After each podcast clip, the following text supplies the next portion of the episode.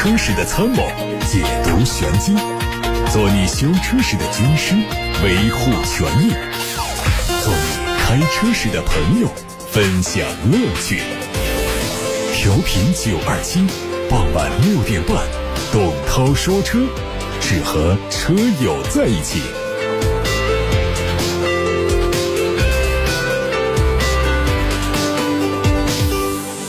各位晚上好，我是董涛，董涛说车回答大家的选车用车提问，接受大家的汽车消费维权投诉，互动的热线是零二七八六八六六六六六，还有董涛说车的微信公众号是可以图文留言。我们来关注汽车资讯。乘联会刚刚发布最新的数据，二零二零年十一月狭义乘用车市场的零售量是二百零八点一万辆，同比增长了百分之八。二零二零年前十一月，狭义乘用车累计零售量为一千七百点二万辆，同比下滑了百分之八点三。根据乘联会公布的厂商零售销量排名来看，今年十一月份入围的汽车厂家并没有出现较大的变化，排名前二的企业还是一汽大众和上汽大众。不过可以看到，一汽大众和上汽大众之间的销量差距正在不断扩大。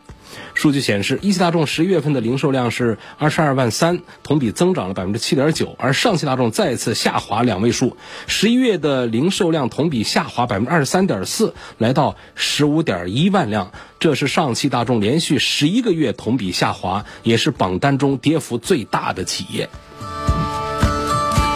德国汽车零部件供应商大陆集团最近表示，尽管芯片生产商已经通过扩大产能来应对近期突增的需求，但市场所需的额外供应量将在六到九个月之后才能实现，因此潜在的供应瓶颈可能会持续到二零二一年。此前有消息说，全球半导体芯片供应紧张已经蔓延到汽车行业，并导致一汽大众和上汽大众出现停产的情况。随后，大众汽车集团中国公关部相关负责人表示，虽然芯片供应受到影响，但是情况并没有传闻当中那么严重，目前正在寻求解决方案。继宾利 DS 品牌宣布将在未来成为纯电动品牌之后，沃尔沃也加入这个行列。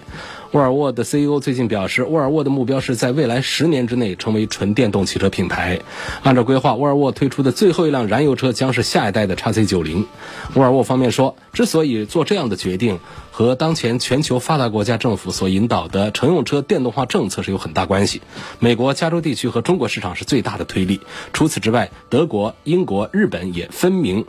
分别发布了禁止销售内燃机汽车的时间表。随着宝马 X3 纯电 SUV 的正式推出，S i3 纯电动轿车也逐渐浮出水面。宝马三系纯电动版的生产时间预计是在明年，最快在海外市场上推出；国产车型预计是在后年正式推出。从此前发布的谍照图上可以看出，新车的前脸可能会采用 iX3 相仿的封闭式格栅，侧面有望配备旗下推出的空气动力学的轮毂，尾部会取消两侧的排气布局。新车会配上七十四千瓦时电池组，最大的续航里程超过五百公里。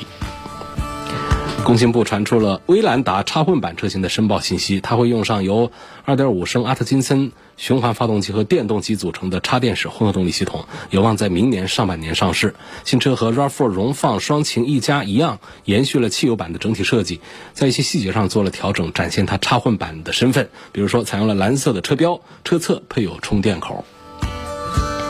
沃尔沃 x C40 新增车型正式上市，只配了一款车，售价是二十八万六千八。它的外观内饰和在售车型一致，主要是低配车型增加了四驱。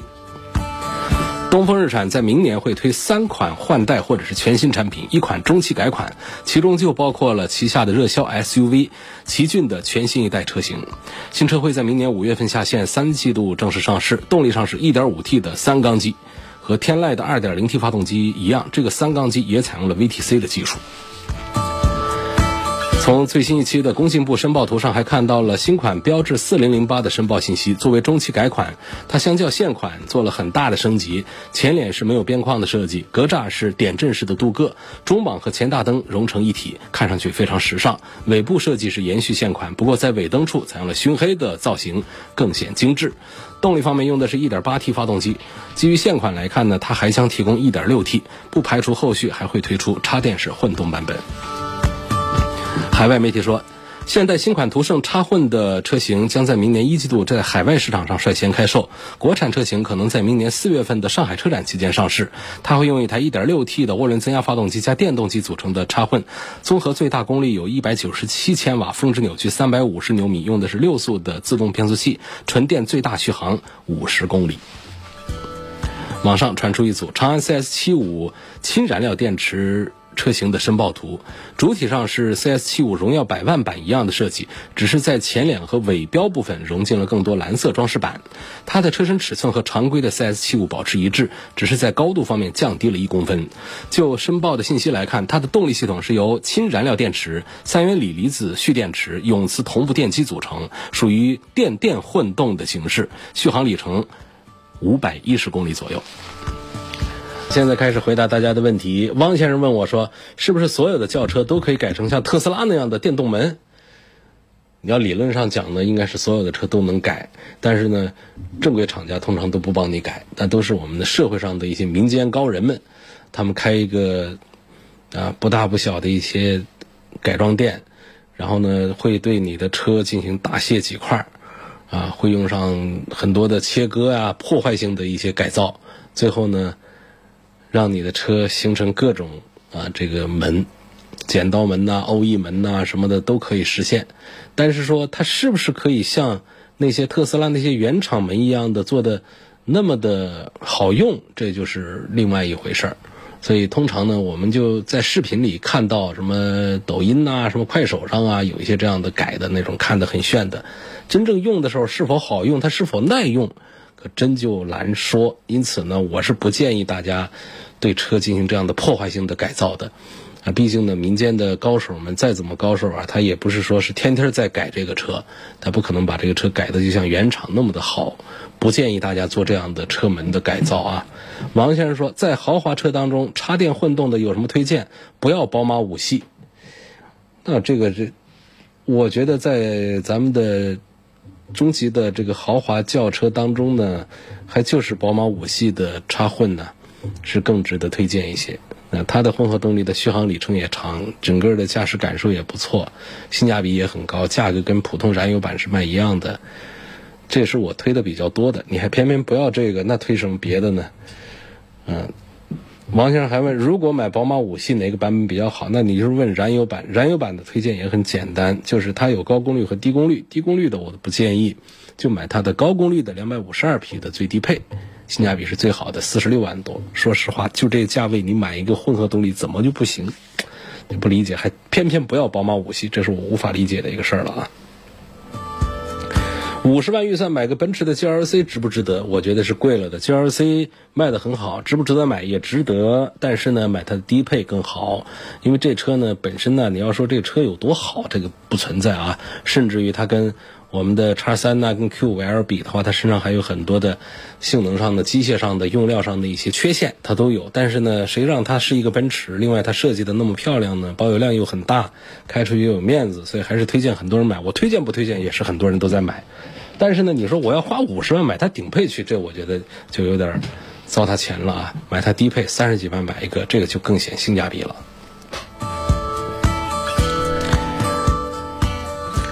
下面问上汽通用的三大件和长安福特的三大件哪个可靠一些？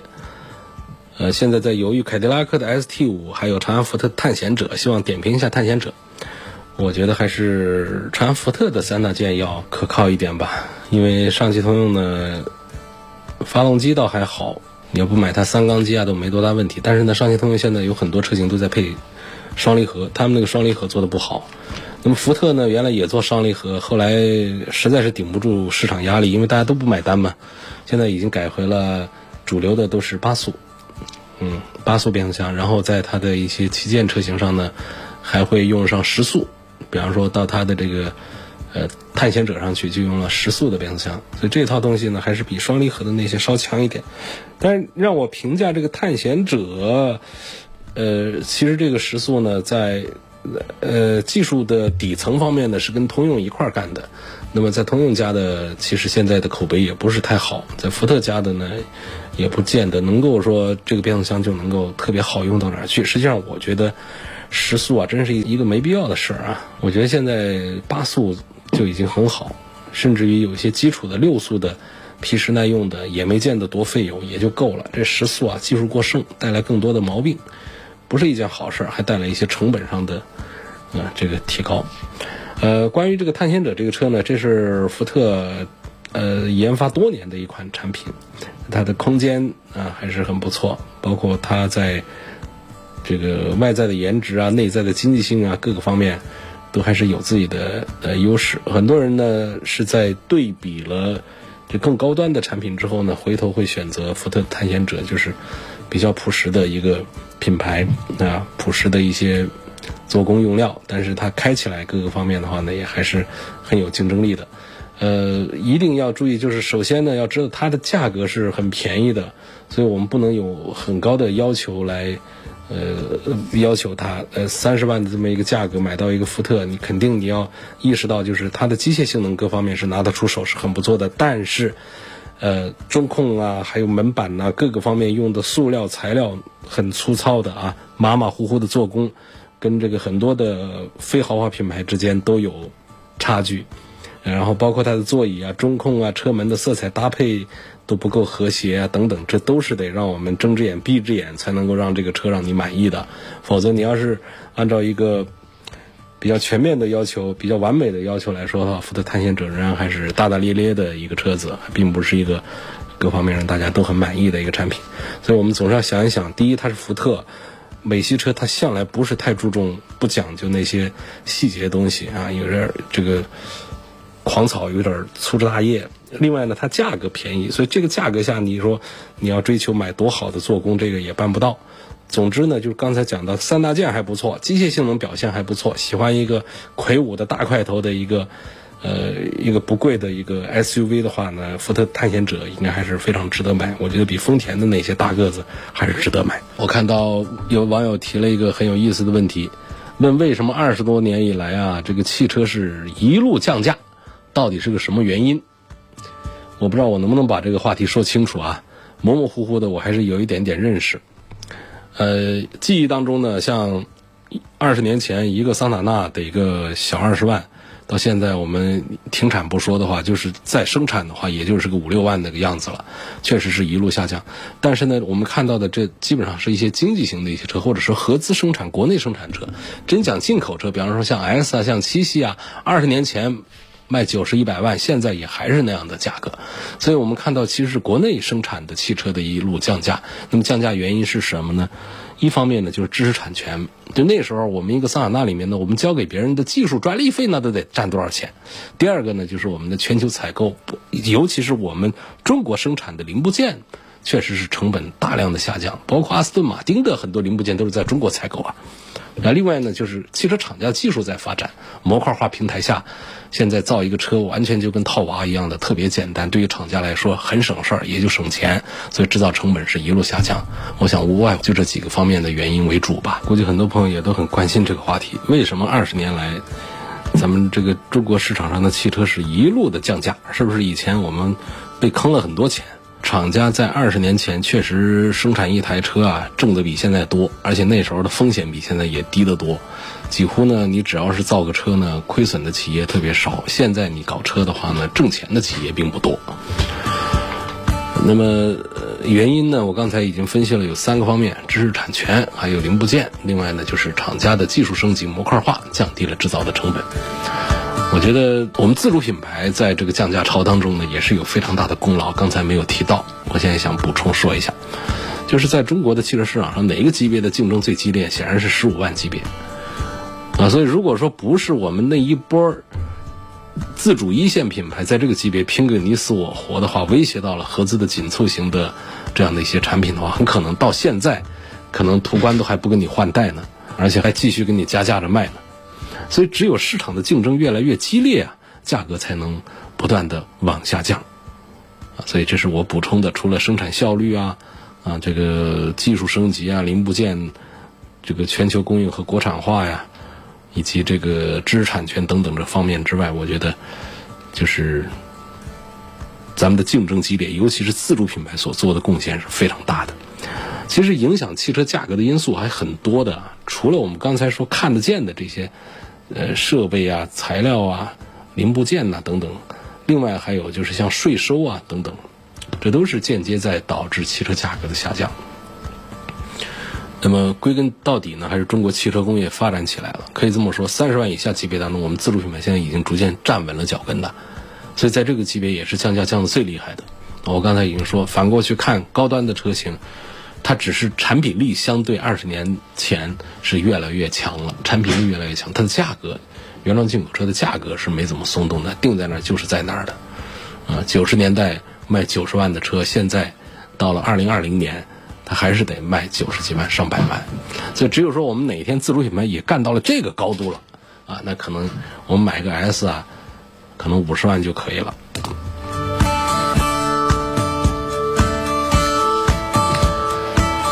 好，继续看大家的提问：八十万左右的预算，自驾为主，宝马七系、奥迪 A 八、雷克萨斯的 LS，选哪一个？如果你喜欢开车的话呢，我建议你。一个是三个车都要试驾，另外呢，重点关注一下奥迪的 A 八，我觉得开起来更好玩的，也同时也更加舒适的，两全其美的，还是奥迪的 A 八。说七系开起来也好玩，但是它那个前排的座椅啊，还是硬邦邦，而且座椅又小，就舒适度上还是没法来跟奔驰 S 和奥迪 A 八这样的车来做对比。啊，说这个雷克萨斯 LS 那是绝顶的舒服啊，又安静啊，各方面是这样的。但是怎么就作为一个喜欢开车的人来说，对于雷克萨斯的 LS 是爱不起来？啊，你想象一下，呃，原汁原味的 Quattro，你不管奥迪家的其他的底下的四驱是怎么个缩水，怎么个弄，在奥迪的顶级产品、高端旗舰车型上，它的 Quattro 那还是真 Quattro 啊。所以开起来的这个乐趣啊，确实是，包括它的底盘的调教。啊，配置这方面，在了这样的百万级的车上，我们都不该谈了，那都没有问题的。就在这个乐趣上，还是奥迪的 A 八更加的充沛一些，并且在产品力的这个全面表现方面，要更加的优秀一些。下一个问题问到了奥迪 A 六的 Oro 的双离合的可靠性怎样？它的发动机是不是也是烧机油的概率大一些？啊，进口车的烧机油的概率还是进口发动机的还是要？要低一点的，那双离合呢？可靠性只要不是干式的，现在的可靠性我们基本上还是认可他们的，呃，越来越成熟了。另外一个朋友也问到类似的问题，我就沿着一起说一下，就是还是问这个奥迪的双离合和大众的双离合有什么区别？是有区别的。呃，我们从这个整个集团的平台上来讲，他们变速箱的区别。他们有个横置平台，大众集团 MQB 有一个纵置平台 MLB，那么所以搭载双离合的车，它的型号都做了对应的一些调整啊。现在除了低端的几款车还在用着爱信的 AT 之外呢，像另外呢还有高端的奥迪啊也在用这个 ZF 的八 AT 之外，呃，这个大众集团的车呢都在逐步的，包括奥迪一起在全面的实现双离合化，嗯。那么在 MQB 发动机横置平台上呢，主要用的有干式的七速双离合，这个呢就是 DQ 两百。现在用的车型呢，主要还是就是你认发动机，凡是那种小排量啊，1.2T、1.4T 的，呃，几乎就是在用这个 DQ 两百七速的干式。这是我不建议大家考虑买的啊。这个变速箱早期是召回多次啊，这几年是不断升级改进，质量趋于稳定。啊，被大众呢作为一个主推的变速箱在推，但是我还是不太赞成。但是到了 DQ 二五零啊，六速的湿式双离合，这个变速箱用的时间也比较久了啊，它的稳定性要比 DQ 两百也是要强一些啊。目前在一些一点四 T 的 SUV 上啊，啊一些二点零 T 的车型上，途观 L 啊等等，呃帕萨特啊这样的，呃有一些产品上还是在用这个六速的湿式，还包括三八零的七速的湿式了，嗯。还有 DQ 五百的七速的湿式，这个承受的扭矩可以到六百牛，那这这就更强大一些。那包括一些大的产品上，像途昂上，他们都会用它。那么还有 MLB 啊，这个纵置的平台上，那用的是另外一个型号的七速的湿式双离合三八二啊，DL 三八二，这是针对这个大众旗下的纵置发动机平台研发的一款双离合。那在二零零八年之后的新款的奥迪上呢，都取代了之前的八速的 CVT 八 AT，那包括了 Q 五 L 啊、A 六啊。A 五、A 四啊等等啊，这些车都在用这个。目前的奥迪的高端的 Q 七呢，他们还是在用这个 AT 的这样的变速箱，在旗舰的车型上，因为 DL 三八二它承受扭矩限制也是有的啊，而且更大排量的发动机和双离合变速箱的匹配调教也还并没有做得很好。但是我们相信呢，大众集团的决心是有的，就是在以后大众和奥迪的所有的车上都用上双离合的变速箱，那肯定是板上钉钉的一个事儿。好，今天就说到这儿，感谢各位收听和参与晚上六点半到七点半钟直播的董涛说车。各位错过收听的，可以在董涛说车的全媒体平台上找到我的专栏。这些平台包括了微信公众号、微博、蜻蜓、喜马拉雅、九头鸟车架号、易车号、百家号、微信小程序、梧桐车话等等。